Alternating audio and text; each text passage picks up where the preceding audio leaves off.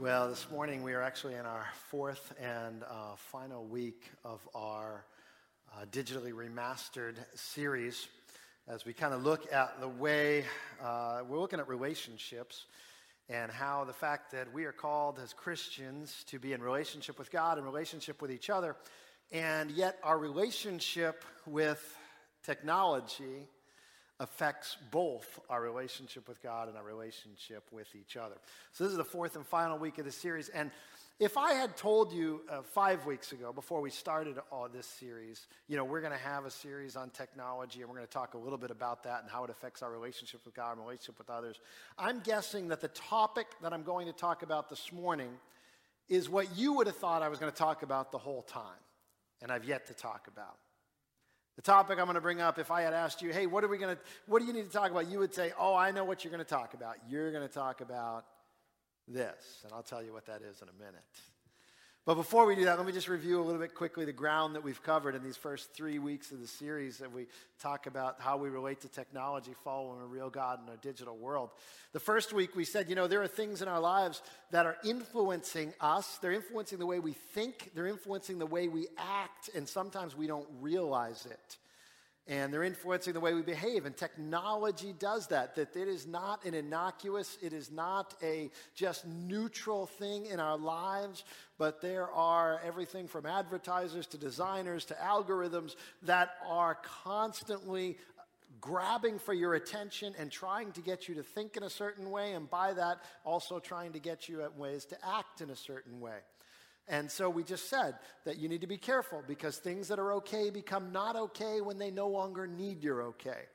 Things that no longer need your permission but still influence you, you need to be careful about. And so we said we need to be careful about that. The second week, we said that one of the things that digital technology does is it accelerates the proclivity we all have to distance ourselves from each other and even try and hide from God. That we all have this within us. Remember, we talked about Adam and Eve did this right from the beginning. That once you realize you have guilt, once you realize you have shame, you try and hide from each other and you try and hide from God. It's not something the internet or social media created, but it just exploits it like throws gasoline on the fire. Like, I don't have to be in relationship with you. I can just show you my Facebook self, my Insta self, my Pinterest self. You don't have to really know me, and I don't have to really know you. And yet we said that if you are never fully known, you will never be fully loved. And so you have to come out of hiding. You have to take off the digital fig leaves and you have to show your true self to somebody and you also have to stop hiding from God and to say, God, this is who I am. I need to, I need to receive your love and your repentance and your forgiveness and be honest with God. So come out of hiding and digital technology will encourage you to stay in hiding. And finally, last week, we said that one of the things digital technology does is it kind of shepherds us, it curates us into what we called filter bubbles. This idea that we're, we're in these bubbles and these places because it constantly, digital technology is constantly pushing us towards things we like and towards people who are like us constantly putting you into a circle of this is people that like the same things you like. Here's some things that people that read the same things you read, and constantly pushing you towards it and pushing you into a bubble. And we start becoming and getting into these things where we're not around and don't associate with people who don't like us or aren't like us.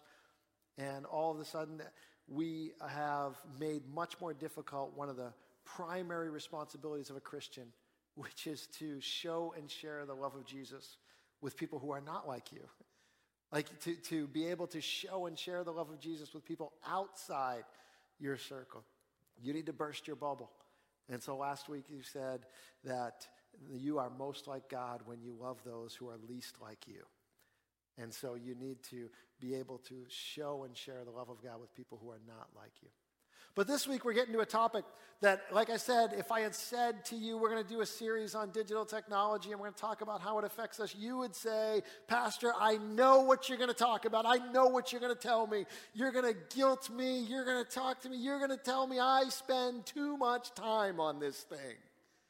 You're going to say, I waste so much time, and that's what you're going to hammer home for four weeks. And I have not said a word about it until now.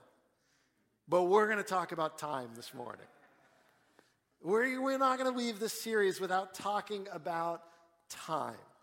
So, Ephesians chapter 5 is where we're going to be this morning. Ephesians chapter 5, if you want to turn there in your chair rack Bible, it's page 978, Ephesians chapter 5 or thereabouts. Um, and we're going to be looking at, I'm going to pick it up in verse 15, talking about time. And here's what the Apostle Paul writes to the church in Ephesus when it comes to time. Ephesians chapter 5, verse 15. He says, Look carefully then how you walk, not as unwise, but as wise.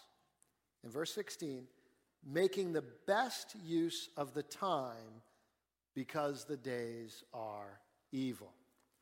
Paul didn't write that last week. He wrote it 2,000 years ago, and yet it is so applicable for us today, right where we are. Make the best use of your time because the days are evil. Live and walk wisely and not unwisely. Time is something we all have, but it's a tricky thing, right? Because we all, none of us know actually how much we have.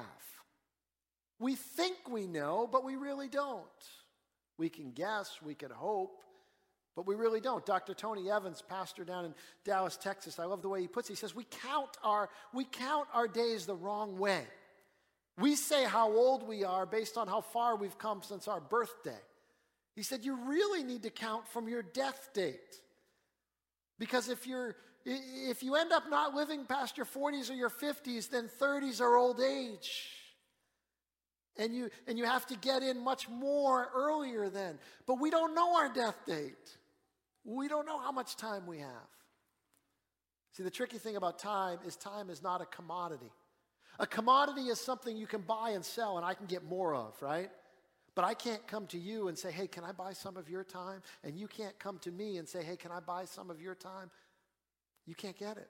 Time's not a commodity that you can purchase and gain more of. Time is a currency. Time is a currency that you spend and it's gone. It's like budgeting money, right? If you've been through the Financial Peace University and you've been through Dave Ramsey's study, he says, you know, give every dollar a name. But here's the thing you only get to give each dollar one name. You only get to spend it once. That's like a basic rule of budgeting, right? You only get to spend it once. You can't take one dollar and put car on it and clothing on it. It only gets to get spent once. And it's the same thing with time. Same thing with time. You have a currency and you get to spend it. But you just spent that second and you just spent that minute and you're going to spend this hour. And how will you and I spend it? How will we make the most of the time?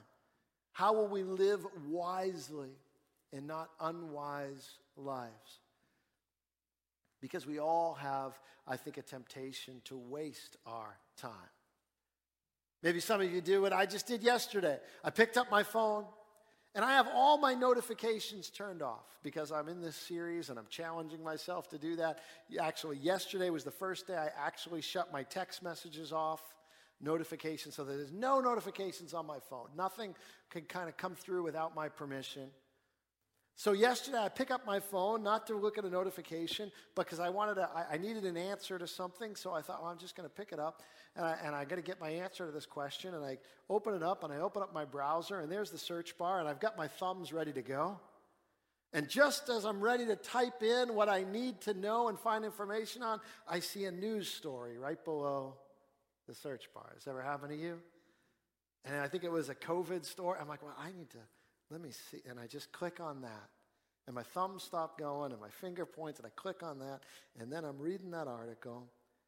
And, and then as a video, so I click on the video and I watch the video. And then there's a chart. So I got to see the coronavirus chart and map and see where things are. And a half hour later, I put the phone down and I have no idea what I picked it up for in the first place. Am I the only one that does that? Make the most of the time. Live as wise, not as unwise, and yet our time, our currency, clicking away, clicking away, clicking away. And do we take any notice of this? Do we take any stock of this? What does this mean? Paul says, live as wise, not as unwise. The wise person invests their time in things that are important. Paul goes on in this passage in verse 17. He says, Therefore, do not be foolish, but understand what the will of the Lord is. And do not get drunk with wine, for that is debauchery, but be filled with the Spirit, Paul says. Here's what Paul's saying look, don't waste your time. And the biggest time waster in Paul's day was just to get drunk with wine. That can still be a time, that's still a time waster in our day. But in Paul's day, it was like the biggest waster of time. Like it's a waste of time, it's a waste of energy, it's a waste of resources, it's a waste of your time with other people. Like it's a total waste. And Paul says, don't do it. It's going to lead you to a place you don't want to go. It's not a good use of your time. It's living foolishly and not wisely. But I don't think it's too much of a stretch for us to say, okay, not just beyond getting drunk with wine, but how else do we mismanage our time? How else do we waste it in foolish and pointless ways where we're not living as wise, but living as unwise? Most of us, sometimes we walk through life like I, like we are missing, and we are missing what's most important right in front of us a lot of times. And you know what this looks like. I mean, it's cliche at this point. The parent that's staring down at the phone while the child in front of him is trying to talk to him, or the or a child that's missing the, you know, the beautiful place that you may be visiting because they're staring at the glowing rectangle that's right in front of them. I mean, you know what this looks like. And we do it anyway. A couple of years ago, I got the chance to go to uh, Barcelona, Spain. And I had never been to Barcelona. I'd actually never even been to Europe. And I was there mostly for a conference, and for several days, I basically sat in some, some meetings and some presentations. But I thought, well, I'm going to spend at least one day. If I'm going here for the first time and I've never been there, I'm going to spend at least one day seeing the city and, and getting to see that and see the sights. So I scheduled an extra day to be there. But before I had left, a friend of mine had told me about a Netflix series that he thought that I would like. And so before I left, I'm like, well, I got a long plane ride. I'm going to download, you know, episodes of this series, put them on my iPad. I'll watch them on the plane, kill some time. And he was right that I liked this series. It's like a murder mystery. And I started watching it on the plane. And then at night after the conference, I would watch it in my hotel room. And then when I got this day that I'm supposed to see the city, guess what I'm tempted to do? I'm tempted really to sit in my hotel room and watch my little glowing rectangle and catch up and see what's going to happen next in this episode and miss Barcelona. And I think I did watch one episode, but I did not spend the whole day doing that. Thank God. Some of you were like, oh no, I hope you didn't do that. Some of you have been to Barcelona, it's a beautiful city. But we've all done that, haven't we? we we're like, oh no, I'm just going to sit and watch Netflix. I just one more. Oh, it's going to start it on its own. I don't even have to do anything. And our time and our currency is slipping away. And so, how do we fix that? How do we live wisely? I'm just going to give you one tip today. I'm going to give you one principle, one point today on how to do that. And I think how we do that, it's a way that I think Paul lived his life, it's a way that Jesus lived his life. But it's also something that people who are not Jesus followers at all have discovered the way to make the most of the time. It's the way that people who don't even know Jesus, don't even follow God, have also discovered that this is the way that you make the most of the time that you have. Let me explain it by giving you an example of a guy who I don't think was a follower of God, as far as I know, though I don't know everyone's heart. But I don't know that Steve Jobs ever professed to be a Christ follower. I don't think he did. But in one, uh, in one conference or in one talk he gave, it was evident that he had found this principle in his life and discovered it and how to live and how to kind of make the most of an opportunity in the time. It was at the 1997 Worldwide Developers Conference, and Steve had just come back as the president or CEO of Apple, and he's just getting kind of back in that role after seven years. And he was in a Q&A time. And then this developer kind of in the audience stands up and asks Steve a question. And it's an abrasive, kind of offensive question. In fact, Steve at one point picks up the stool that he was sitting on and kind of holds it out as a shield because the question was, was kind of so abrasive. And he's kind of basically says, Steve, you've just made it evident that you don't know what you're talking about. Because you're not, and what he's saying is, you're not embracing this, the latest and greatest technology, and you don't get it, and you don't see where this thing's going.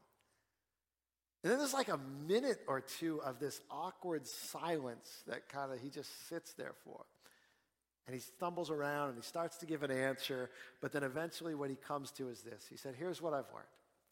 One of the things I've always found is that you've got to start with the customer experience and then work backwards to the technology. You can't start with the technology and try to figure out where you're going to sell it. And here's the, here's the reality. You say, okay, well, that's fine for selling computers. How does, that, how does that relate to us, Pastor? Here's how it relates to us. The wise person, and the person who's making the most of the time, is got to start first with what's most important in your life. And then work backwards from there in every aspect of your life. Wise people invest their time in that which matters most. You understand what matters most. You put that first in your life. You understand where you're going, what's the destination, and then work backwards from there. Then you start running everything else through that filter. For Steve Jobs, it was the customer. Let me start with the customer, and then everything works from there. Well, what's it for the Christian? Where is it? Where is it we're going? What is it for the Christ follower, the man of God, the woman of God? Where are we going? Well, first, uh, I'm sorry, Ephesians chapter 5. Once again, just look at how this Paul starts this chapter. Here's how Paul starts this chapter.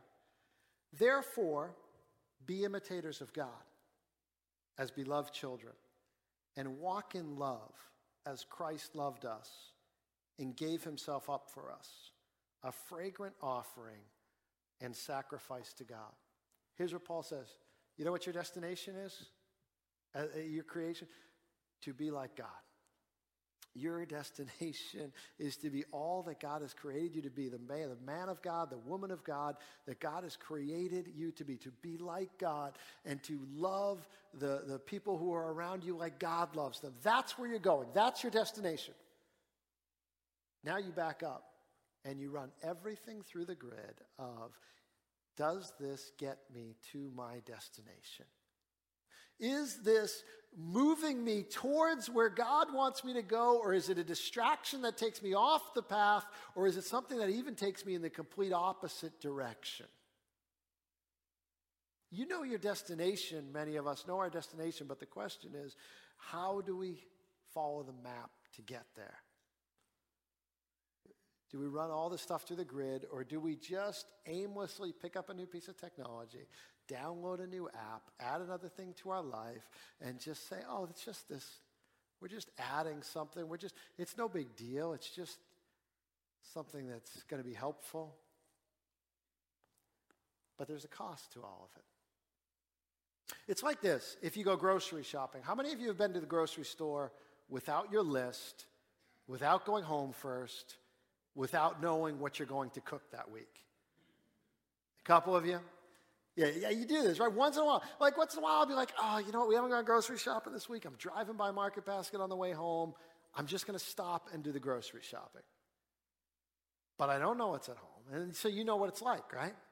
So I'm in my, behind my shopping carriage, cart, if you're my wife. I don't know what it is for you a buggy, a cart, to carry, whatever it is. I'm behind that wheeled thing. And I start walking up and down the aisles. And I go, Do we need eggs? I don't know if we need eggs. I think we might need eggs. I better get some eggs. Milk? I don't know. What should we have for dinner? Well, this is on sale. I'm going to grab that. Oh, that's on sale too. I'm going to grab that. I'm kind of hungry and I'm going to grab that. And what do you end up doing? You end up spending more time, more money, wandering around the store, buying things you don't really need Whereas if you started with your destination and you said, I am going to make chicken piccata, with a lemon caper sauce. And I look in my fridge and I say, all right, I got the lemons and I got the capers. But I need to stop. I need to get the butter. I need to get the pasta. I need to get, and that's what I need. And I go to the store and I get that. And I work backwards. And then I use my time wisely. And I use my resources wisely in order to get to where I'm going. Start with your destination and work backwards. And this is more than just get your priorities right. And this is more than just get the big rocks in first. This is not that. See, when you say get the big rocks in first, what you're thinking is this well, if I just go to church once a week and tithe my money, I do whatever I want with the rest of my time and money. But when you say this is my destination and I work backwards and everything has to run through this filter, then I have to say everything with my time and my money and my resources and my talent is it taking me to where God wants me to go? Cal Newport, in his book, Digital Minimalism, he gives the example of the Amish. You know the Amish? You know, you're familiar with the Amish, right? Lancaster County. And some of us have been there. You know, you visited Lancaster County, you visited the Amish, and maybe you like go and you're like, you don't quite know what to make of them like they're quaint and there's something going on here. Like, are they stuck in the 19th century? Like, there's horses and buggies and they're not in cars. And why are they doing this? And what are they doing? And some of us think, well, they just hate technology and they disown technology, and that's just interesting for us to see. But that's not actually the case. There's actually some Amish that, that actually uh, utilize some pretty extensive technology in their life. What's actually the case is they're very careful about the technology they say yes to and allow into their community. So you might be aware that they, uh, many Amish will not own a car, but they will ride in a car. And you might think, well, that's hypocritical. But it's actually not when you understand and you dig a little deeper into their reasoning. Because their two main values are community and worship of God. And here's what they found out when they tested out how cars affect community. When people have their own cars, they go off by themselves. They leave the community on Saturdays when they have their day off work, and they're not visiting the sick, and they're not visiting their neighbors, and they're not loving one another. They go off individually by themselves and they say, when we look at our destination, when we look at what we value, that doesn't get us to where we want to go, so we won't own cars. And so when you look at it that way, you, may, or I'm sure you don't agree, I'm not telling you to go sell your car. But the idea that we run everything through that grid of what we're trying to get to is the point. And we often fail to do that, especially when it comes to this. We just don't do it. Cal Newport says it this way He says, The cumulative cost of the non crucial things we clutter our lives with can far outweigh the small benefits each individual piece of clutter promises. Each little piece of clutter on your little app promises something. But does it deliver or does it just clutter you? So, what do you do? I'll ask you to take out that little green sheet you have there in front of you, and I'll ask our worship team to come back. How do you do it? well, three steps. There's two of them on here on the front. Three steps. One is pray. God, help me to number my days. Psalm 90, 10, and 12. End in these words, this prayer. So teach us to number our days that we may get a heart of wisdom. Teach us to number our days that we may get a heart of it. First thing is pray. Lord, help me to understand that my life is currency, not a commodity that my time is yours and it's a gift from you and it's to be used for your glory. Lord, help me to understand that and see that. Nothing teaches us to number our days. We're not taught. You'll have more. You got plenty of time. Do it tomorrow. Lord, teach me to number my days. Second is plan. If your relationship with God is the most important investment of your time, what rules should guide you on how you use technology? So, one example of someone who's done this kind of intentionally is Andy Crouch from his book TechWise Family. And if you've never read TechWise Family, if you are a parent with young kids, get and read TechWise Family. That's my, that's, you just need to. Because it'll help you, challenge you, inform how your family starts to deal with technology. I'm not going to go through all of these, but I think there are a couple that are really, you know, instrumental when you look at them. Number four, we wake up before our devices do, and they go to bed before we do.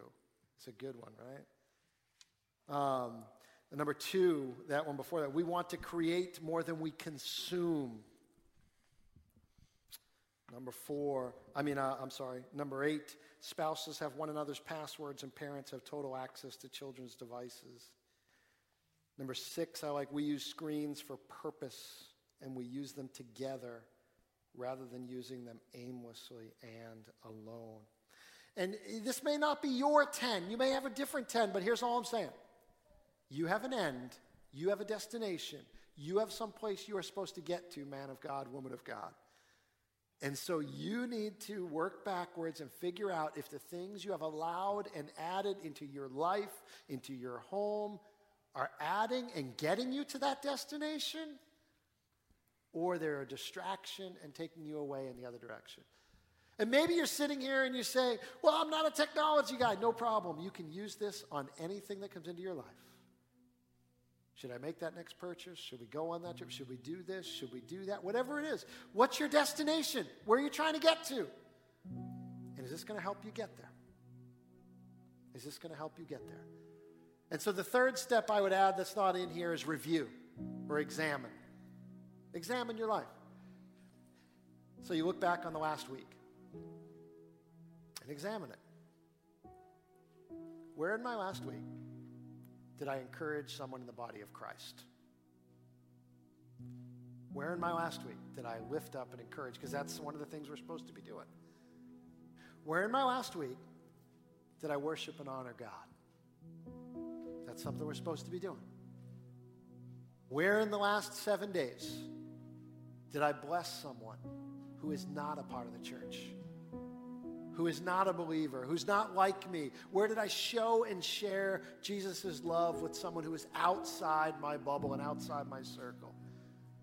Because those three things are really what we're mainly called to love one another, worship God, share God's love with those who don't know it. If I'm going to get to my destination where God wants me to be, if I'm going to get there where He says, Well done, good and faithful servant then these things need to be a part of my life. And I've only got so much time. And you've only got so much time. You know, I didn't, I'm just, it's just occurring to me now. I'm just reminded of it. Wendy and I moved in. We uh, moved into a new house in 2016. And God blessed us, and it's three miles from the church, and we used to be a lot further than that. And that part's been a huge blessing. But I remember the first day we moved into the house.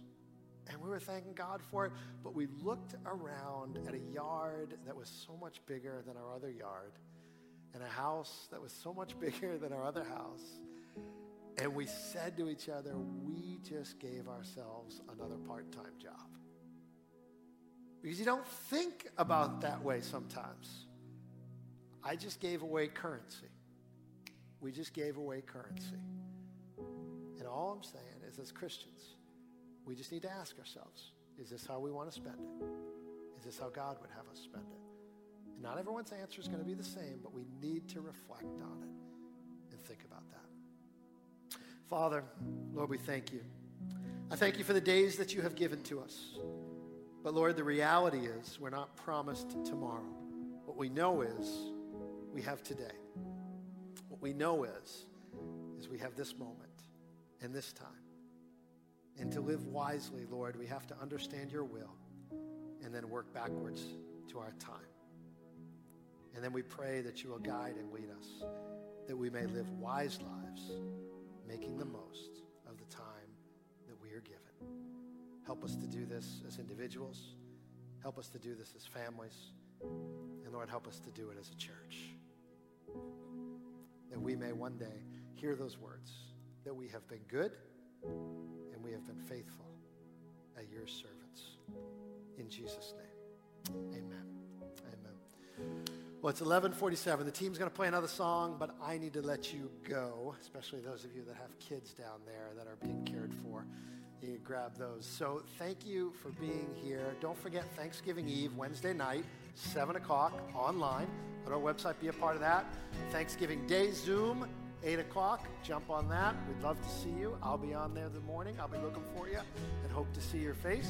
Now go and live lives, making the most of the time you've been given, and live wisely, not foolishly for the Lord. God bless you as you go.